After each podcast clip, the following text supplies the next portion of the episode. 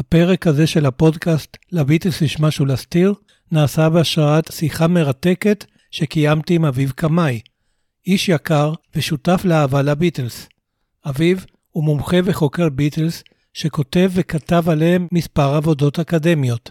כמו כן, הוא מוזיקאי וחבר בלהקת המדיסון מיסטרי טור, להקה אמריקאית שעושה קאברים של הביטלס בביצועים נאמנים למקור.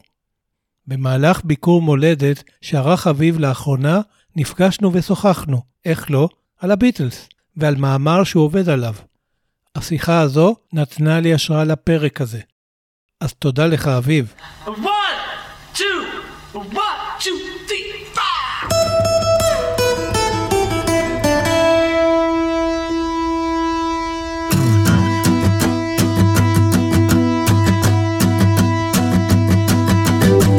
מנגנוני הגנה מנגנוני הגנה הם תהליכים פסיכולוגיים שתפקידם להעניק לנו תחושת ביטחון, תחושת יציבות ותחושת נינוחות גם כשאנחנו מוצאים את עצמנו מחוץ לאזור הנוחות הנעים, הבטוח והמוכר שלנו. מנגנוני הגנה הם חיוניים לבריאות הנפשית שלנו, שכן בהיעדרם אנחנו עלולים ללכת לאיבוד, להתייאש או להתמוטט אל מול המציאות הרחוקה מאזור הנוחות. עם זאת, כשמנגנוני ההגנה הם לא יעילים, הם עלולים דווקא להחליש אותנו ולהשרות בנו תחושת ביטחון מופרזת שגורמת לנו לקחת סיכונים מיותרים, תחושת יציבות מטאטעת שגורמת לנו להרגיש שאננות, ותחושת נינוחות מטשטשת שגורמת לנו לא להבין את המציאות כפי שהיא. מנגד, כשמנגנוני ההגנה הם יעילים, הם עשויים לחזק אותנו ולמלא אותנו בתחושת ביטחון, תחושת יציבות ותחושת נינוחות מידתיות, שמאפשרות לנו לגבור על הסיטואציה החדשה שאינה באזור הנוחות הנעים, הבטוח והמוכר שלנו. ישנן צורות רבות שבהן יכולים להתבטא מנגנוני ההגנה היעילים, ואחת הנפוצות היא חוש הומור, שמסייע לנו להפוך את אזור אי הנוחות לקצת יותר נעים, קצת יותר בטוח וקצת יותר מוכר. אז זהו, על חוש הומור, על מנגנוני הגנה יעילים ועל מה שמחוץ לאזור הנוחות הנעים, הבטוח והמוכר, נעסוק בפרק הזה.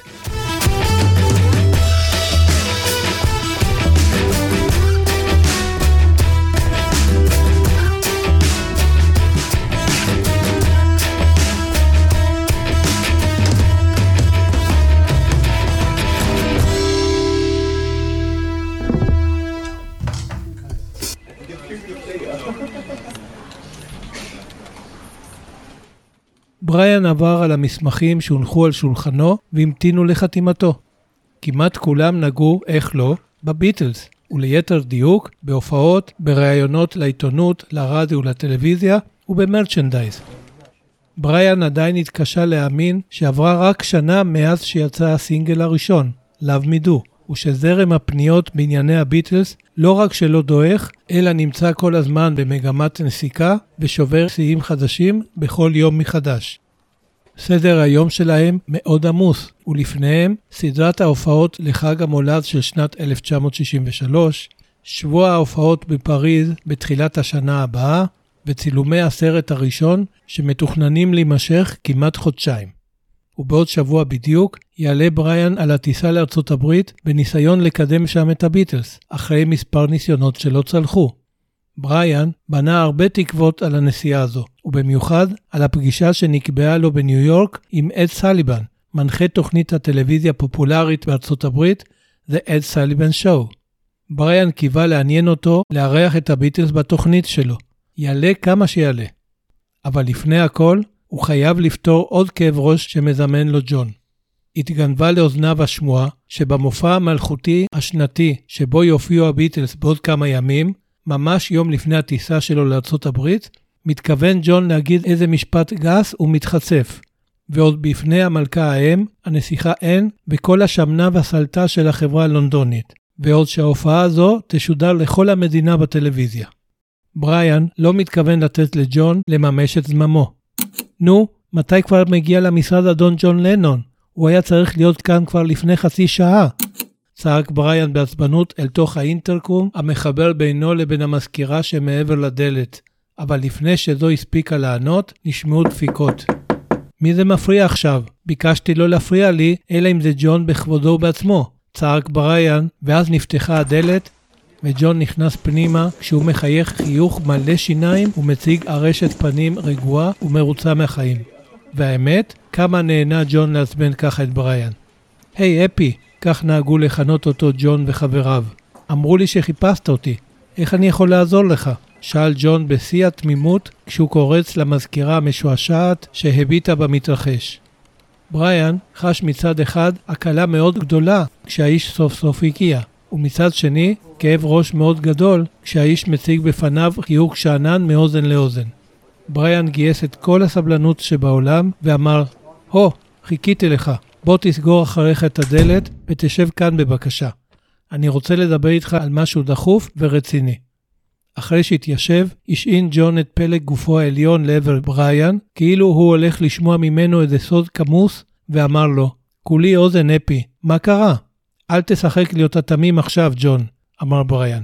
אני מכיר אותך יותר מדי טוב. אתה יודע בדיוק מה קרה ולמה קראתי לך בדחיפות. אני רוצה שתשכח מהמשפט המתחצף הזה שאתה מתכוון להגיד בפני המלכה האם והנסיכה אין. אין מצב שאתה... איזה משפט? הפסיק אותו ג'ון כשהוא מעמיד פנים שהוא לא מבין על מה בריאן מדבר. אה, ah, כן. אני יודע למה אתה מתכוון, אפי. פתאום עשה ג'ון את עצמו נזכר. אתה בטח מתכוון למשפט, האנשים במושבים הזולים יותר תמחאו כפיים, וכל היתר, אם רק תוכלו לקשקש ב fucking תכשיטים שלכם. לזה אתה מתכוון, נכון? תשמע, אין מצב שאני אשכח מהמשפט הזה, כי אין מצב שאני לא אגיד אותו בפני ה fucking מלכה האם והפאקינג נסיכה אין. אתה מבין? תקשיב לי טוב, ג'ון, אמר בריאן בטון שקט אבל תקיף. אתה לא הולך להגיד את זה, הבנת?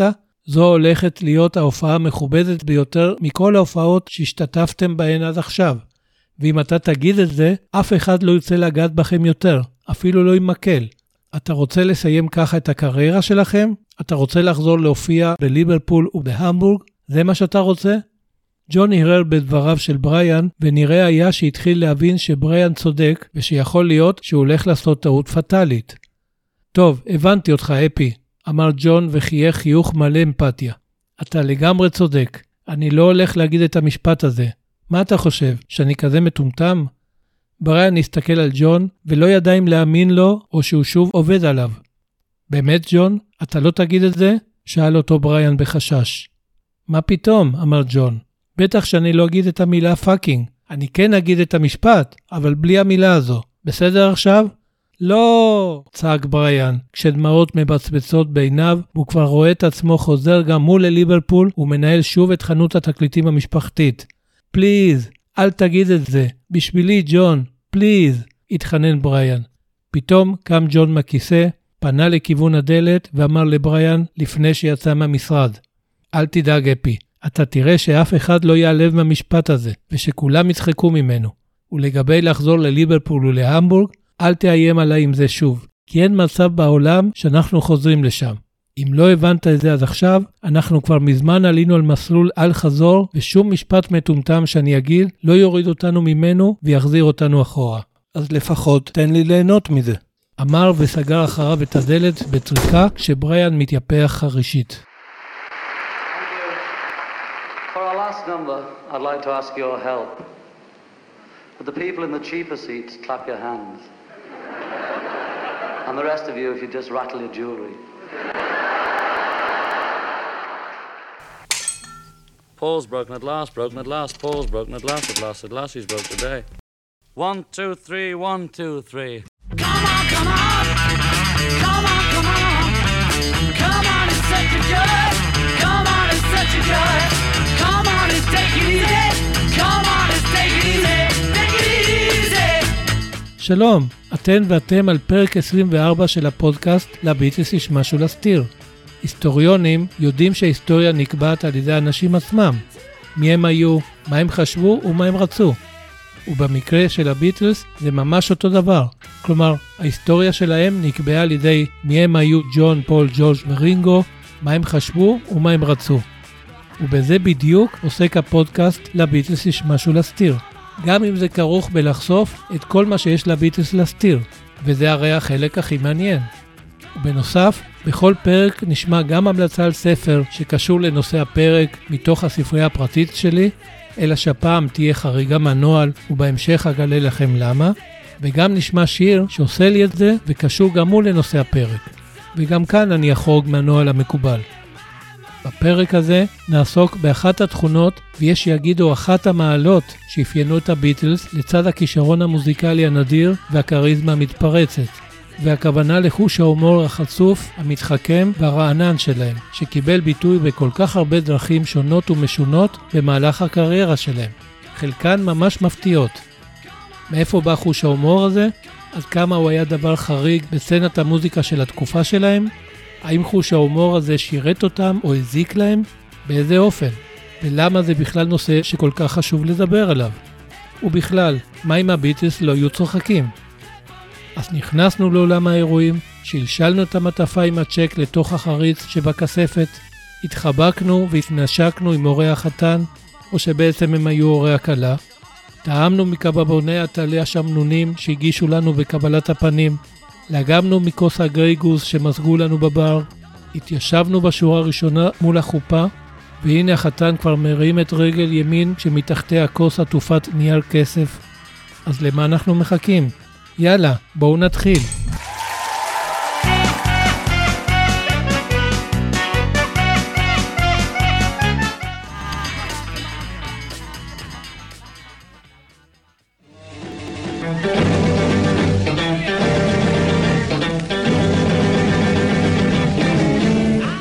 ב-9 בנובמבר 1961, בשעות הצהריים, ירד בריאן אפסטיין במדרגות אל תוך מועדון הקאברן הצפוף והרועש, אחרי שפסע את 168 המטרים, לא פחות, שהפרידו בינו לבין חנות התקליטים שניהל.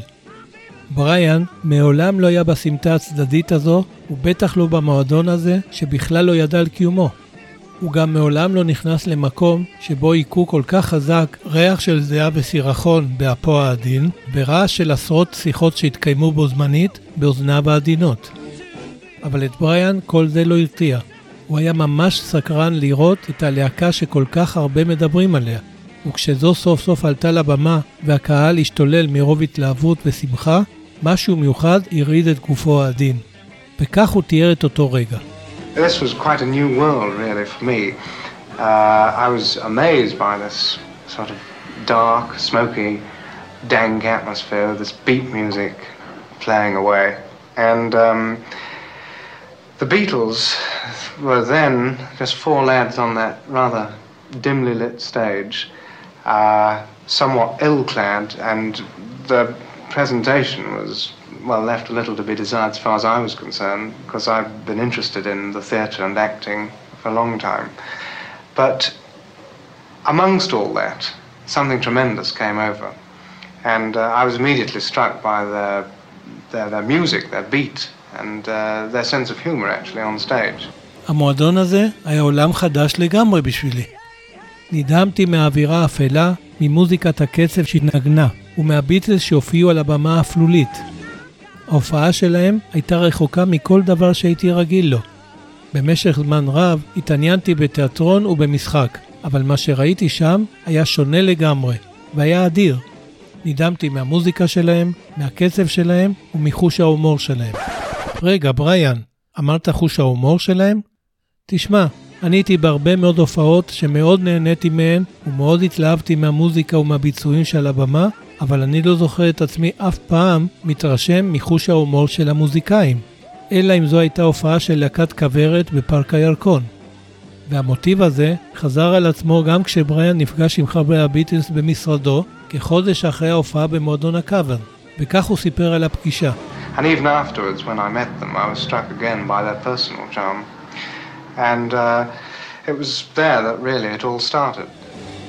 גם כשנפגשתי איתם אחר כך, נשביתי בקסם האישי שלהם, ואז הכל התחיל. רגע, בריאן, אמרת קסם אישי? למה אתה מתכוון כשאתה אומר קסם אישי? טוב, בריאן לא פירט, אבל אין ספק שחוש ההומור היה חלק מהקסם האישי של הביטלס. ובריאן לא היה היחיד שציין את חוש ההומור של הביטלס. רבים וטובים ציינו לפניו וגם אחריו שחוץ מהמוזיקה הנהדרת, ההופעה המחשמלת והכריזמה הממגנטת, חוש ההומור החצוף, המתחכם והרענן של הביטלס היה חלק מסימני ההיכר שלהם.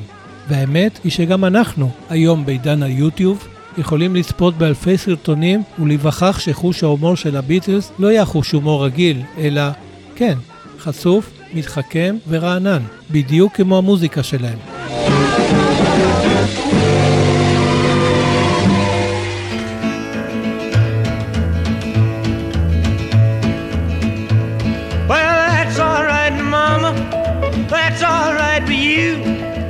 That's alright, mama, just any way you do that's alright.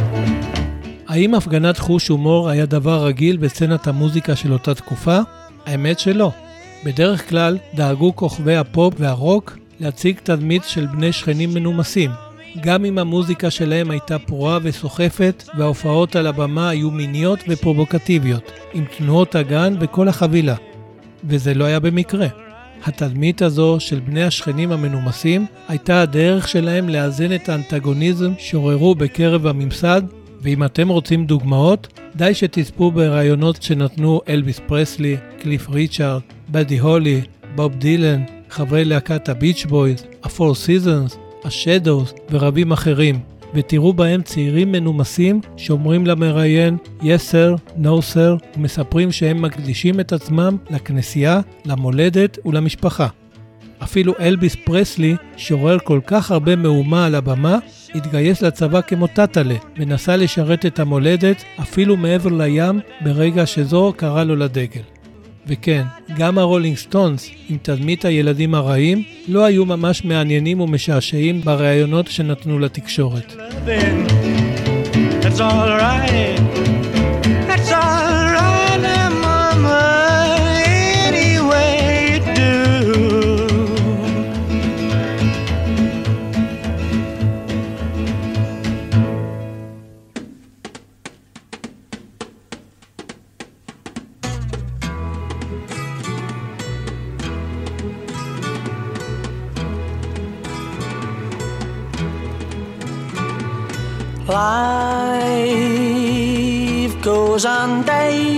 After day. Hearts torn in every way. ואם אתם רוצים לדעת מניין חוש ההומור של ג'ון, פול, ג'ורג' ורינגו? מהאמבטיה. כלומר, מהבית. כלומר, מליברפול, שתושביה ידועים בחוש ההומור הבריא שלהם.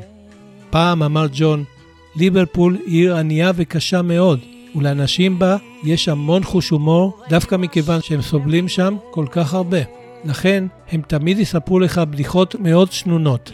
וגם ג'ורג' סיפר, יש לנו חוש הומור ואנחנו אוהבים לצחוק כי גדלנו בליברפול, שם כולם קומיקאים. ברור שלהגיד שלכל תושבי ליברפול יש חוש הומור זו הכללה, אבל מה לעשות, ליברפול באמת ידועה לא רק במוזיקה שלה, אלא גם בחוש ההומור של תושביה. ליברפול הולידה לא רק שורה מרשימה מאוד של מוזיקאים, ובראשם הביטלס, אלא גם שורה מרשימה מאוד של קומיקאים, ובראשם קן דאד, ג'ימי טרבוק, פרדי סטאר, ארתור אסקי ועוד רבים אחרים. ולקן דאד אפילו הקימו בליברפול פסל לצד הפסלים של הביטלס, של בילי פיורי ושל בריאן אפסטיין. אז מה ההסבר לחוש ההומור המפורסם של ליברפול? כמו שג'ון וג'ורג' רמזו, חוש ההומור של תושבי ליברפול הוא מנגנון ההגנה טבעי שהם פיתחו אל מול החיים הקשים בעיר, שעבור רובם היו חיים של עוני ועבודה קשה בנמל, בים או במפעל. בנוסף, ידעה העיר תקופות קשות. למשל, כשהמוני מהגרים רעבים, רובם מאירלנד, נכנסו דרך שעריה במאה ה-19, כשהעיר הופצצה מהאוויר כמעט עד היסוד במלחמת עולם השנייה, וכשרמות האבטלה הרקיעו שחקים ויחד עם המתחים הבין-גזעיים הביאו למהומות טוקסטת' הידועות לשמצה בשנות ה-80. ואם תוסיפו לזה שליברפול הייתה כור היתוך למאות אלפי מהגרים, תמצאו עיר שבה מספרים האחד לשני בדיחות מכל העולם ובשלל שפות. אז אוקיי, הבנו. לביטלס היה חוש הומור חצוף, מתחכם ורענן שהביאו מהבית, אבל למה זה חשוב בכלל? למה אנחנו מקדישים פרק שלם לנושא חוש ההומור של הביטלס? כי חוש ההומור של הביטלס היה מנגנון הגנה ששירת אותם ביעילות בכל פעם שהם מצאו את עצמם מחוץ לאזור הנוחות, הנעים, הבטוח והמוכר שלהם. ובטיפוס שלהם לפסגה היו כאלה הרבה, הרבה מאוד. רוצים דוגמה? הנה שתיים במחיר אחד. כפי שסיפרתי קודם, בריאן אפסטיין נפגש עם חברי הביטלס בדצמבר 1961, כחודש אחרי שראה אותם במועדון הקאברן, הוא נדהם מהמוזיקה, הקצב וחוש ההומור שלהם. ג'ון, ג'ורג' ופיט בסט המתופף הגיעו ראשונים למשרדיו, אבל פול איחר, ממש איחר. ובזמן שכולם ישבו והמתינו לפול, המתח בחדר הלך ועלה. בריאן ממש שנא איחורים, ויתר חברי הביטלס חששו להפסיד בגלל פול הזדמנות. בשלב מסוים ביקש בריאן לברר מה קורה עם פול, ואחרי שצלצלו לביתו והתברר שהוא עדיין באמבטיה ולוקח את הזמן בסבבה שלו, אמר בריאן בכעס שפול הולך לאחר מאוד. אז, להפתעתו, ציין ג'ורג' כן, Mister אפסטיין, יכול להיות שהוא הולך לאחר מאוד, אבל גם להיות נקי מאוד. שקט מוחלט השתרר בחדר, ובבת אחת כולם צחקו. ומי שסקרן לדעת, פול איחר בשעה ועשר דקות, לא פחות. והנה הדוגמה נוספת. בסוף יום האודישן שערך לביטלס באולפני EMI, ג'ורג' מרטין, המפיק המוזיקלי, ביוני 1962, אחרי חודשים ארוכים שבהם נדחו הביטלס על ידי כל חברות ההקלטות בלונדון, היו ג'ון, פול, ג'ורג' ופיט בסט במתח מאוד גדול. האם עברו או לא עברו את האודישן? לפני שנתן להם תשובה, שאל אותם מרטין האם יש משהו שהם לא אהבו. אז, להפתעתו, ציין ג'ורג', כן, Mister מרטין, לפני כל דבר, אני לא אוהב את העניבה שלך. שקט מוחלט השתרר בחדר, ובבת אחת כולם צחקו. ומי שסקרן לדעת, כן, הם עברו את האודישן. ועל כך דיברתי בפרק 12, מה אם הביטלס היו עוברים את האודישן.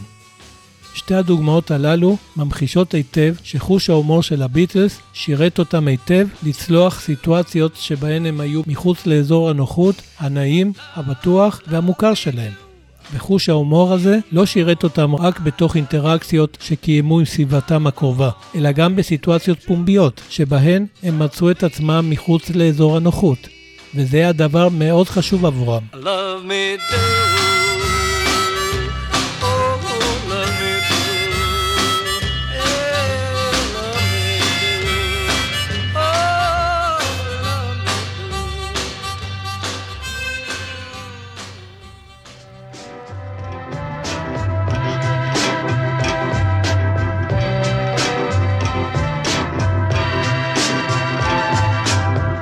ואם הייתה זירה אחת שהייתה עבור חברי הביטלס ממש מחוץ לאזור הנוחות שלהם, היא הייתה המפגשים הרבים שנאלצו לקיים עם התקשורת, ובמיוחד מסיבות העיתונאים איתם, שנערכו בכל מקום. למה היו המפגשים עם התקשורת מחוץ לאזור הנוחות שלהם? כי הם לא ידעו מה הולכים לשאול אותם, כי השאלות שנשאלו היו אינפנטיליות בצורה מביכה, וכי כל מה שהם רצו היה לברוח משם וכמה שיותר מהר. ולשאלות האינפנטיליות שנשאלו, נתנו הביטלס תשובות מלאות חוש הומור חצוף, מתחכם ורענן. רוצים דוגמאות? וואו, יש כל כך הרבה שקשה לבחור. אבל בכל זאת, הנה כמה. בריאיון שקיימו הביטלס בסוף שנת 1963, לקראת הביקור הראשון שלהם בארצות הברית, הם נשאלו, מה דעתכם על זה שהאמריקאים חושבים שהתספורות שלכם הן לא דבר אמריקאי? ג'ון, זו הבחנה מאוד נכונה מצידם, כי אנחנו לא אמריקאים. They think your uh, haircuts are un-American. Well, it was very observant of them because we aren't American, actually. True, that. true, true. בתחילת פברואר 1964 קיימו הביטלס מסיבת עיתונאים בשדה התעופה JFK בניו יורק, והנה מבחר מהשאלות האינפנטיליות שנשאלו ומהתשובות מלאות חוש הומור שהם נתנו. שאלה, מה אתם עושים כשאתם תקועים בחדר במלון? ג'ורג', מחליקים על הקרח. שאלה, למה המוזיקה שלכם כל כך מלהיבה? ג'ון, אם היינו יודעים, היינו מקימים להקה אחרת ומנהלים אותה.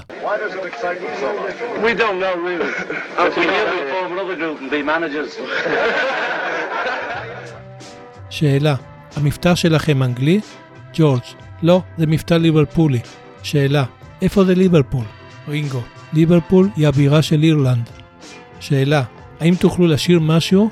ג'ון, לא, אנחנו צריכים קודם כסף. Could you please sing something? No! Sorry. No, we need money first. שאלה, מה אתם חושבים על בטהובן? רינגו, הוא נהדר, במיוחד השירים שלו.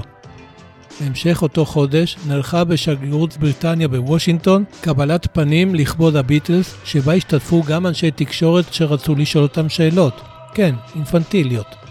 והקטע הוא שהם אפילו לא ידעו את השמות שלהם. וכך שאל כתב טלוויזיה ג'ון. Eric? Eric, here, here is uh, the American public. I'm John. You're John. It's only yes. a joke. Yes, well, John, here is the American public. 40 million American viewers. Only looks like staring, one man to me. Staring you right in the face. Oh, it's the cameraman. מי אתה? ג'ון, אריק.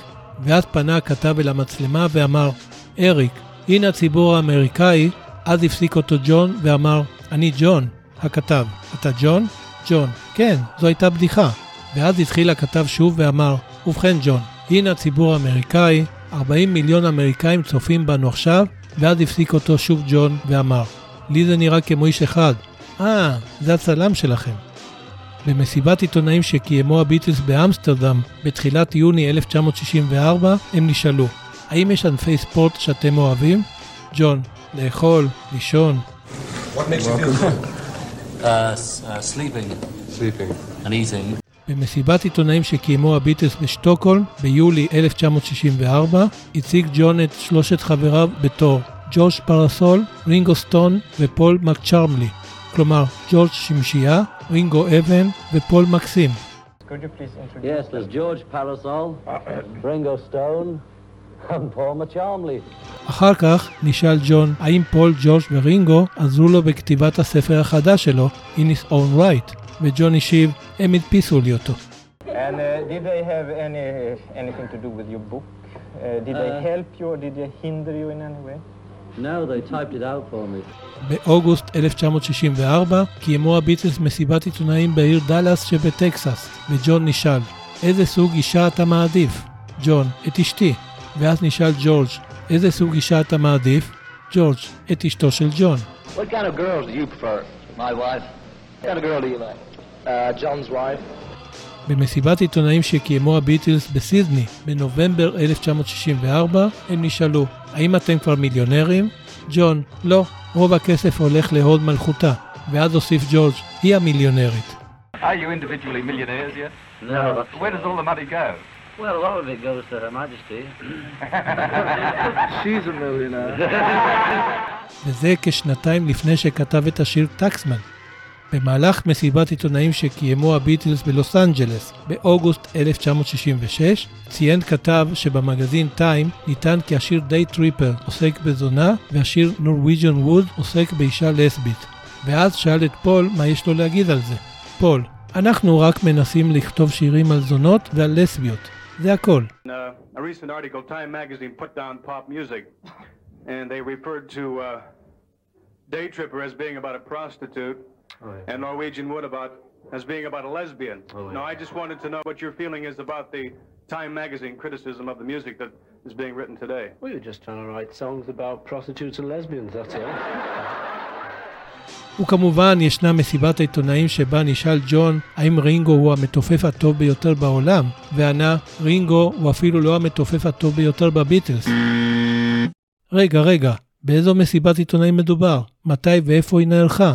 לא, אל תחפשו את התשובה בגוגל, כי הגיע הזמן להכריז פעם אחת ולתמיד ג'ון לנון מעולם לא אמר שרינגו סטאר הוא אפילו לא המתופף הטוב ביותר בביטלס. ומומחי ביטלס יודעים לספר שאת המשפט הזה אמר למעשה קומיקאי אנגלי בתוכנית טלוויזיה ששודרה שלוש שנים אחרי שנרצח. אז זהו, שגם זה לא נכון. מה? אז מה כן נכון? אספר לכם את הסיפור המלא לקראת סוף הפרק, כי עכשיו אני רוצה לדבר על הסרט הראשון של הביטלס, A Hard Day's Night, דווקא משום שהוא משקף, ממש כמו סרט דוקומנטרי, יום בחיים של הביטלס, ולכן מה שרואים בו מבוסס על החיים עצמם, כלומר שלהם. בסצנת קבלת הפנים, שמאוד מזכירה את זו שהתקיימה בוושינגטון ואותה הזכרתי קודם, נשאל רינגו, האם אתה מוד או רוקר? ורינגו ענה, אני מוקר. Are you a mod or a rocker? Um, no, I'm a mocker. כאן המקום להסביר שמוד היה כינוי מקובל לצעירים מסוגננים שהאזינו למוזיקת ג'אז ו-R&B ורכבו על וספות. ו rocker היה כינוי מקובל לצעירים קשוחים שהאזינו למוזיקת רוקנרול ולבשו מעילי עור.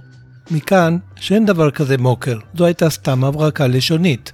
לא רבים יודעים, אבל הסצנה הזו קרתה אחת לאחת במציאות. בשנת 1963 נשאל פול האם הוא מעדיף mods או rockers, והוא השיב, אני אוהב את שניהם, אז אני מעדיף mockers, הם הכי טובים. והנה עוד דוגמה מתוך סצנת קבלת הפנים שבסרט. מישהו שואל את ג'ורג' איך אפשר לקרוא לתסרוקת שלך, והוא עונה, ארתור. What would you call that uh, hairstyle you're wearing? Arthur. וכשאישה שואלת את ג'ון, יש לך תחביבים? הוא רושם משהו על דף נייר ומראה לה. אנחנו לא יודעים מה רשם ג'ון, אבל אין מקום לספק למראה הזעזוע העמוק המשתקף בפניה של השואלת. וכמובן, ישנה השאלה המופנית לג'ון, איך מצאת את ארצות הברית? וזה משיב, פניתי שמאלה בגרינלנד. Tell me, uh, how did you find America? Turned left at Greenland. ועוד פרט מעניין, במהלך הסרט ישנה התייחסות חוזרת על עצמה לגבי דמות הסבא של פול, האומרת שהוא זקן מאוד נקי. נשמע לכם מוכר? זוכרים? גם פול המאוד מאחר היה מאוד נקי. והביטלס הפגינו את חוש ההומור החשוף, המתחכם והרענן שלהם לא רק במפגשים עם התקשורת, אלא בהופעות שהיו בתקופת הביטלמניה לגמרי מחוץ לאזור הנוחות שלהם, כאשר החיים שלהם התנהלו סביב מטוסים, בתי מלון, הופעות וחוזר חלילה. אז הקהל שהגיע להופעות לא בא כדי לשמוע אותם, אלא כדי לצרוח, לתלות שערות ולהתעלף. זה היה כל כך מחוץ לאזור הנוחות שלהם, שבשנת 1966 הם פשוט הפסיקו להופיע. ועל כך דיברתי בהרחבה בפרק 11, מה אם הביטלס לא היו מפסיקים להופיע. והייתה עוד סיבה, אפילו מעניינת יותר, שגרמה לחברי הביטלס להרגיש מחוץ לאזור הנוחות במהלך ההופעות שלהם. והיא השירים המלודיים שביצע פול ושהיו רחוקים שנות אור מכל להקת רוקנרול או פופ. אז למה הם ביצעו אותם בכלל? כי פול, שגדל בבית שבו שמעו מוזיקת ג'אז, רגטיים ו music hall, מאוד אהב את זה ומאוד רצה שאבא שלו יהיה גאה בו. וגם כי ג'ון, ג'ורג' ורינגו לא יכלו להתנגד לו. ולכן, כדי להתמודד עם המצב הלא נוח, גייסו הביטלס את חוש ההומור החצוף, המתחכם והרענן שלהם, ויש לזה הרבה מאוד דוגמאות. ואין טוב מלהתחיל עם ההופעה המוקדמת ביותר של הביטלס שיש לנו תיעוד מוקלט לגביה, והיא ההופעה שהתקיימה בסוף דצמבר 1962 במועדון ה Star Club בהמבורג. כאן אני רוצה מראש להתנצל על איכות הירודה של ההקלטה, אבל מה לעשות, זה מה יש. והאמת היא שהגיע הזמן שמישהו יעשה עם זה משהו. ג'יילס, ג'קסון, מישהו מכם פנוי? אז הנה הדוגמה הראשונה, והיא של הבלדה המתקתקה A Taste of Honey, שביצע פול אחרי Roll Over Beethoven הפרוע. מאחר וגם פול הרגיש צורך להפגין חוש הומור כדי להתמודד עם אי הנוחות של חבריו, הוא הציג את השיר בתור השיר שג'ורג' הולך לשנוא. ואז נשמע ג'ון מגחיח את השיר עם שירת בא בא בא בא בא.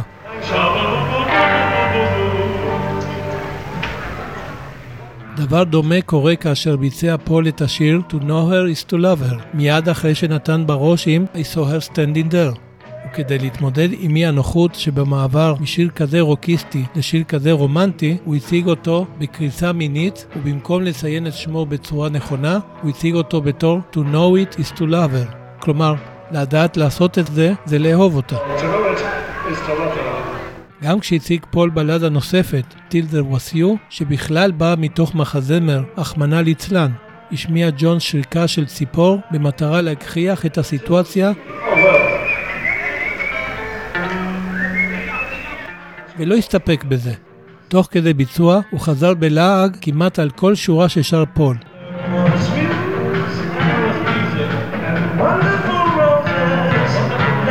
ואם כל זה לא מספיק, כשסיים פול לבצע את השיר, אמר ג'ון לקהל, הייתי רוצה סבב מחיאות כפיים נהדר. ועכשיו נקפוץ קדימה בזמן אל נובמבר 1963, כאשר הופיעו הביטלס בפני המלכה האם והנסיכה אן, וגם אז ביצע פול את השיר Till There Was You. כשהוא מנסה להקליל את המצב, הציג פול את השיר כשיר שהוקלט על ידי הלהקה האמריקאית האהובה עליהם, סופי טאקר. ומי זו סופי טאקר אתם שואלים? אז זהו, סופי טאקר לא הייתה להקה. סופי טאקר הייתה זמרת גדולת מימדים. And it's also been recorded by our favorite American group, Sophie Tucker. היום הבדיחה הזו של פול לא הייתה עוברת, והוא בוודאי היה מואשם בשמנופוביה. בפברואר 1964 הופיעו הביטלס בתוכנית הטלוויזיה The Ed Sullivan Show, ובה שוב ביצע פול את Till There Was You, ושוב הם רצו להקליל את המצב הלא נוח, ולשם כך גייסו את במאי התוכנית. כך, במהלך השיר עוברת המצלמה מאחד לשני, כשבתחתית המסך מופיע שמו הפרטי. זה מתחיל בפול, שעושה עיניים לקהל, ממשיך ברינגו, שעושה פרצוף משועמם, עובר לג'ורג', שעושה פרצופים משעשעים, והסתיים בג'ון, שצחק כשבתחתית המסך, בנוסף לשמו, הופיע המשפט "מצטערים בנות, הוא נשוי".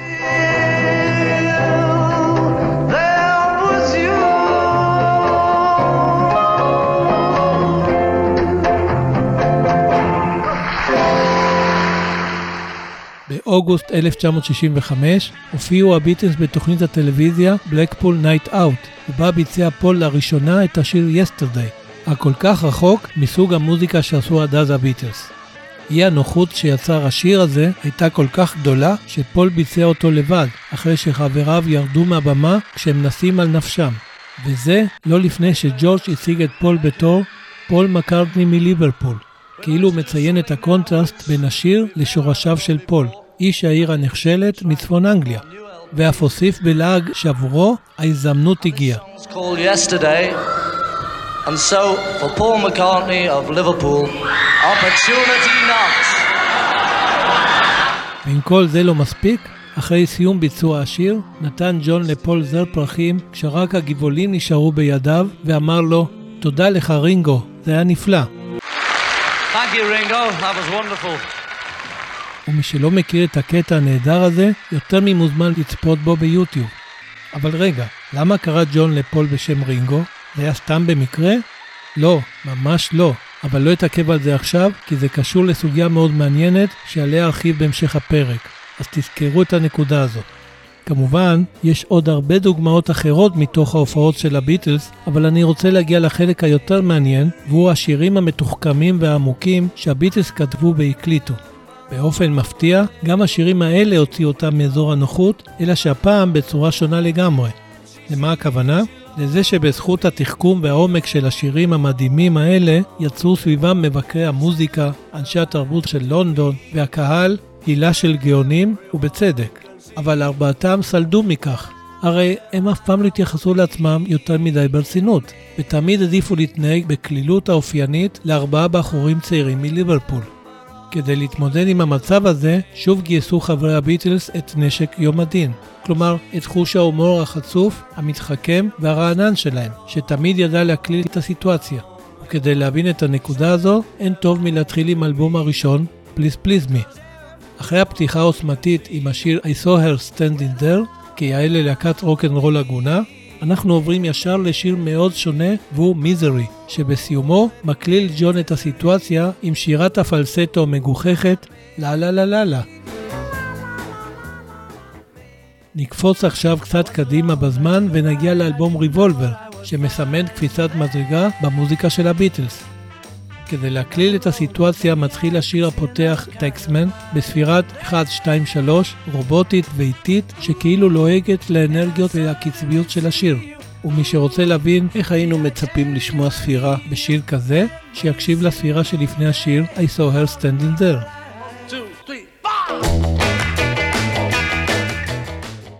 One, two, three, four. One, two.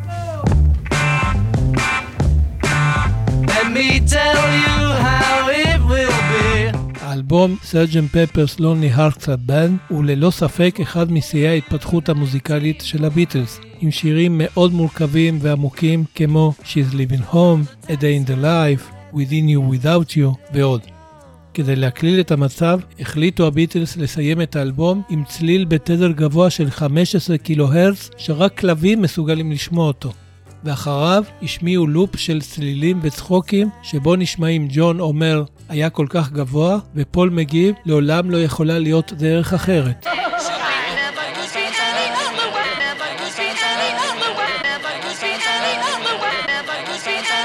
וזה כשנה וחצי לפני שהקליט ג'ון את Revolution 9. number nine, number nine, number nine, number nine, number nine. והנה עוד דוגמה מאותו אלבום.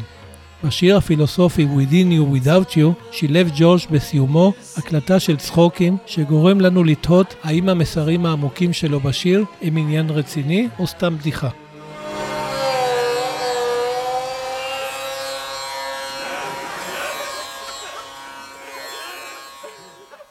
ואפילו בשיר הנוסטלגי Penny Lane מקליל פול את הסיטואציה כאשר שילב חצוצרה שאומנם קיבלה השראה מברנדנבורג קונצ'רטו של יוחנן סבסטיאן באך, אבל היא מזכירה את אות הפתיחה של תחרות האירוויזיון.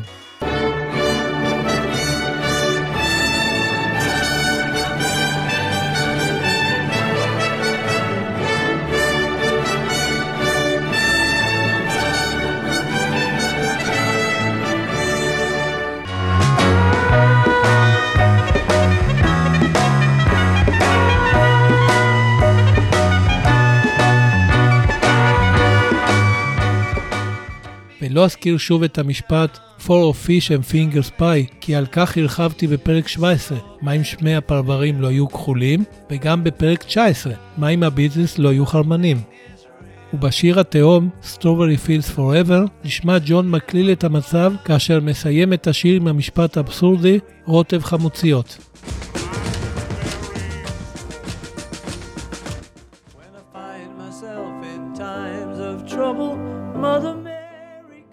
דוגמה נוספת היא השיר Let It Be המרגש והמוקדש לאמו של פול, Mother Mary. קודם כל, השיר שובץ באלבום הנושא את אותו שם, בין דיגיט, שהוא ג'ם מאולתר, למגי מיי, שהוא שיר על זונה ששודדת את לקוחותיה. וברור שזה לא עניין מקרי. ואם לא די בכך, אפשר לשמוע את ג'ון אומר כמבוא לשיר Let It Be, הקשיבו, המלאכים גומרים. Oh, the angels come.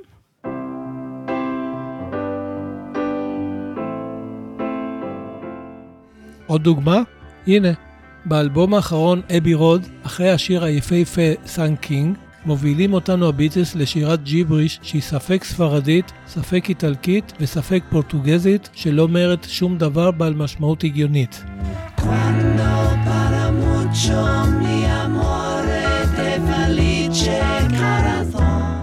וכמובן שלא נדלג על השיר הקומי Her Majesty, שמסיים במפתיע את האלבום אחרי המחרוזת הבלתי נשכחת של השירים Golden Slumbers, Carry That Way ו-The End.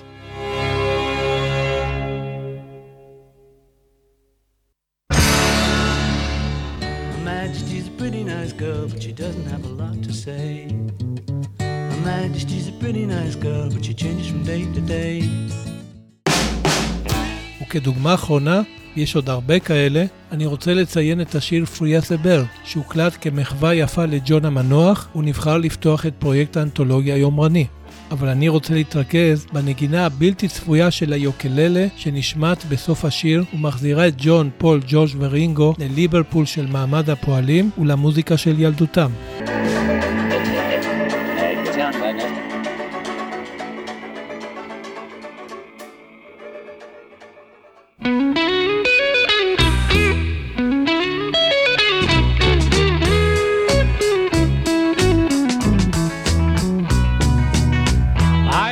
ולסיום החלק הזה, אני רוצה להביא סוגיה מעניינת במיוחד.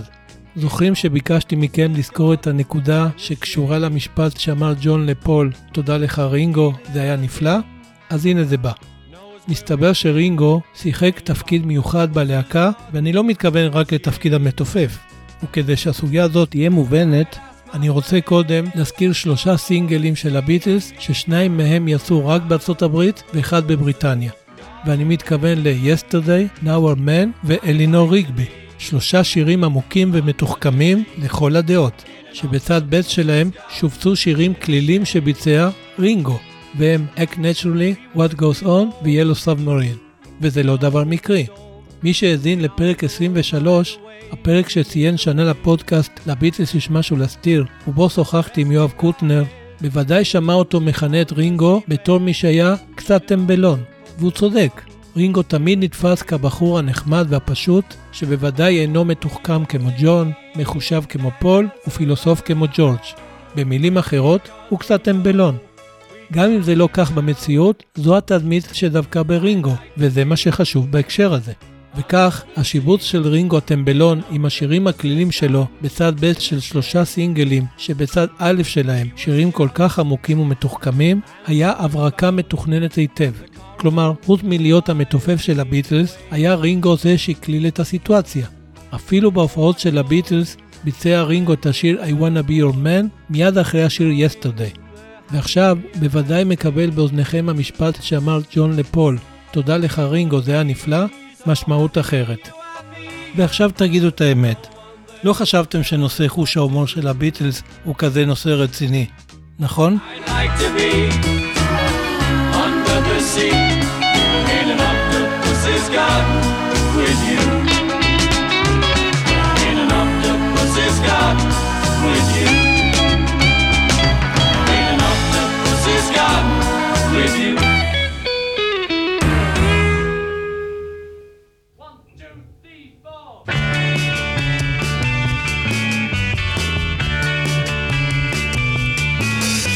You tell me that you've got everything and your bird can sing, but you don't get me.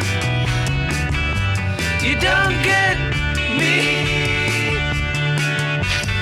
You sing seven wonders and your head screams, but you can't see me. You can't see me. when your prized possessions start to weigh you down.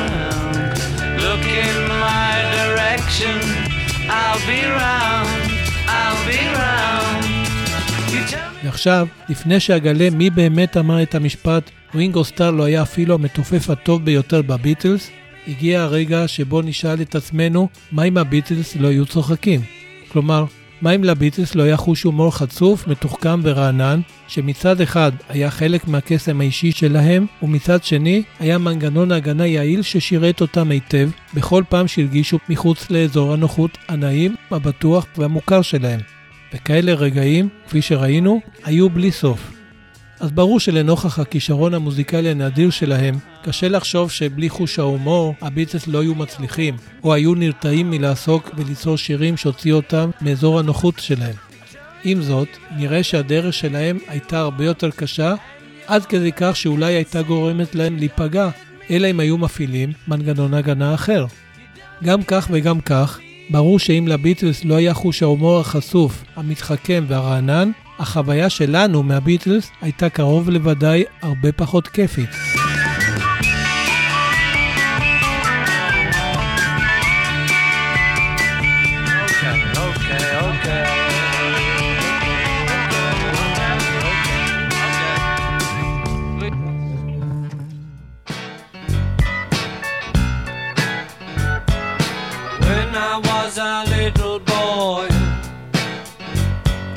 ועכשיו, לפני שאמליץ על ספר, והפעם כאמור הוא לא מונח בספרייה הפרטית שלי, ועוד מעט תבינו למה, ולפני שאשמיע את השיר שעושה לי את זה, אני רוצה לפרוע חוב ולגלות מי באמת אמר שרינגו סטאר לא היה אפילו המתופף הטוב ביותר בביטלס.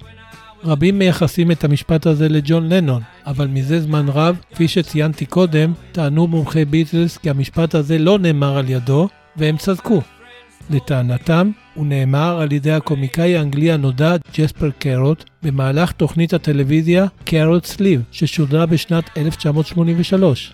אפילו מרק לואיסון, היסטוריון הביטלס והמומחה מספר אחד שכמעט ואין פרק בפודקאסט שאני לא מזכיר אותו, ובצדק, כתב על כך בחלקו הראשון של הביוגרפיה המקיפה שלו על הביטלס, טיונין, All These Years, ואני מתכוון למהדורה המורחבת, וכך כתב בהערת השוליים מספר 109 של פרק 34. הציטוט המיוחס ביותר לג'ון לנון לגבי הטיפוף של רינגו, בסוגריים, רינגו סטאר לא היה אפילו המתופף הטוב ביותר בביטלס, סגור סוגריים, מעולם לא נאמר על ידו. זו הייתה למעשה בדיחה של הקומיקאי ג'ספר קרוט, וקיבלתי על כך אישור במייל שנשלח אליי ב-13 באפריל 2012. אפילו בריאיון שנתן לואיסון לעיתון לוס אנג'לס טיימס עם פרסום הספר, הוא סיפר. העיתון לונדון טיימס ציטט את ג'ון לנון כאילו אמר שרינגו לא היה אפילו המתופף הטוב ביותר בביטלס. הייתי בטוח שג'ון מעולם לא אמר את זה, אבל החלטתי לערוך בדיקה מקיפה וחיפשתי האם הוא כן אמר את זה, ואם כן, איפה ומתי. וכך עברתי על כל ראיון שנערך איתו ולא מצאתי אף ציטוט כזה מפיו. אז החלטתי לחפש מאיפה הגיע המשפט הזה, ומצאתי שזו הייתה בדיחה של קומיקאי שאמר את זה בטלוויזיה בשנת 1983, שלוש שנים אחרי שג'ון נרצח, כך שג'ון מעולם לא אמר את זה ולעולם לא היה אומר את זה. אלא שאפילו לואיסון יכול לטעות.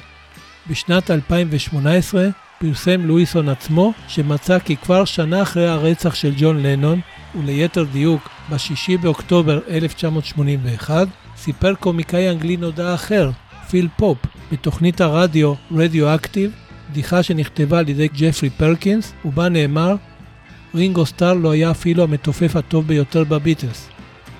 הנה נשמע את הקטע.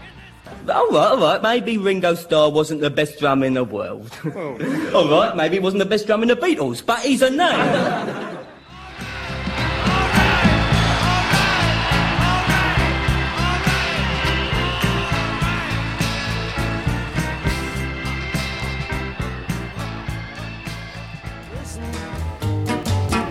Do you want to know a secret? Do you promise not to tell? מה באמת אמר ג'ון על הטיפוף של רינגו?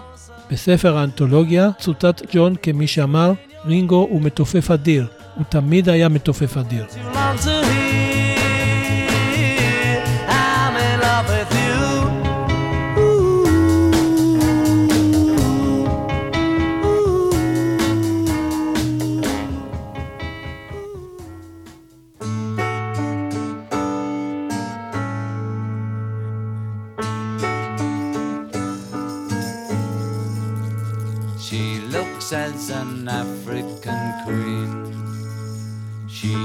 Eating twelve chapatis and cream.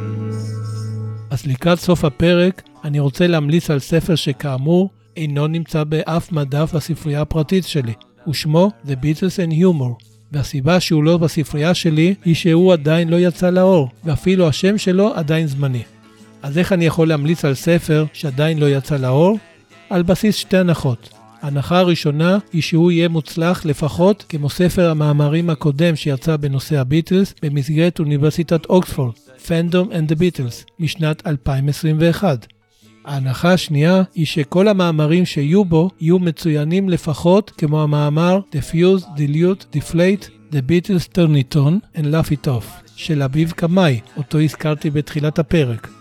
אגב, גם בספר Fandom and the Beatles נכלל מאמר מצוין של אביב בשם How Does It Feel to Be Beatles Tribute Bands and the Fans Who Dream Them, ואני מאוד ממליץ לקרוא אותו. With that one and gin party makes she having all the ways good contacts. אז רגע לפני שנחתום את פרק 24 עם השיר שעושה לי את זה, אני רוצה להזמין אתכן ואתכם לבקר באתר האינטרנט שלי, האמת מאחורי הביטלס, האתר לשימור מורשת הביטלס בישראל. חפשו בגוגל או תכתבו beatles.org.il והנה לכם אתר בעברית עשיר ומגוון שכולו ביטלס ובו שפע של חומרים ייחודיים ואיכותיים. חפשו אותי בפייסבוק ובכל הקבוצות המובילות שעוסקות בביטלס ובמוזיקה, כמו ביטלמניקס הקבוצה, הקבוצה של המג'יקל בנד, רוקינג טאון, פורום הביטלס המיתולוגי בתפוז, The Beatles Fans ועוד, ותוכלו לקרוא גם שם את התכנים שלי. תודה רבה על כל מה שאתם כותבים לי, ואל תפסיקו, אני תמיד עונה לכולכם. וזו הזדמנות להודות שוב לאביב קמאי על השיחה המרתקת ההיא שנתנה לי השראה לפרק הזה. ואם אתם אוהבים את הפודקאסט לביטלס יש משהו להסתיר, תדרגו אותו בספוטיפיי, באפל פודקאסט, באתר podcastim.org.il או בכל מקום שניתן. זה לוקח ממש שנייה וחצי. וגם תספרו ותמליצו עליו לכל מי שאתם אוהבים, ותגידו להם שהוא זמין בכל אפליקציות ההסכתים. הם יודו לכם מאוד. ועכשיו לשיר שעושה לי את זה בקשר לפרק, והוא שיר עם הרבה מאוד חוש הומור, שנבחר להקליל את השיר לתדבי כצד ב' של הסינגל שלו. ואני כמובן מתכוון לשיר You know my name, look up the number. אני יודע, אני יודע, כבר השמעתי את השיר הזה בפרק 14, מה אם הביטלס לא היו מפלסת עם ארבעה ראשים. אבל הוא כל כך מתאים לפרק הזה, ואתם כבר מבינים למה, שלא יכולתי להתאפק. אמרתי שגם כאן תהיה חריגה מהנוהל. אז יום אחד בשנת 1967 עיין ג'ון מתוך שעמום בספר הטלפונים, כן, פעם היה דבר כזה, והבחין שבכריכה היה כתוב, אתם יודעים את השם, חפשו את המספר. ג'ון נדלק על המשפט, ובו במקום כתב את השיר You know my name, look up the number. כאשר סיפר על כך לפול, זה שאל אותו מהם המילים של השיר, וג'ון השיב, אלה כל המילים. למעשה, השיר הזה מורכב מחמישה חלקים שונים, כאשר החלק הראשון הוא חלק קונבנציונלי שבו שרים ג'ון ופול את שם השיר בליווי פסנתר. בחלק השני חוזרים השניים על שם השיר כמו מנטרה, אבל בקצב מהיר יותר. החלק השלישי נשמע כאילו לקוח ממועדון לילה, ובו אומר ג'ון, ערב טוב וברוכים הבאים למועדון סלאגרס עם דניס אודל.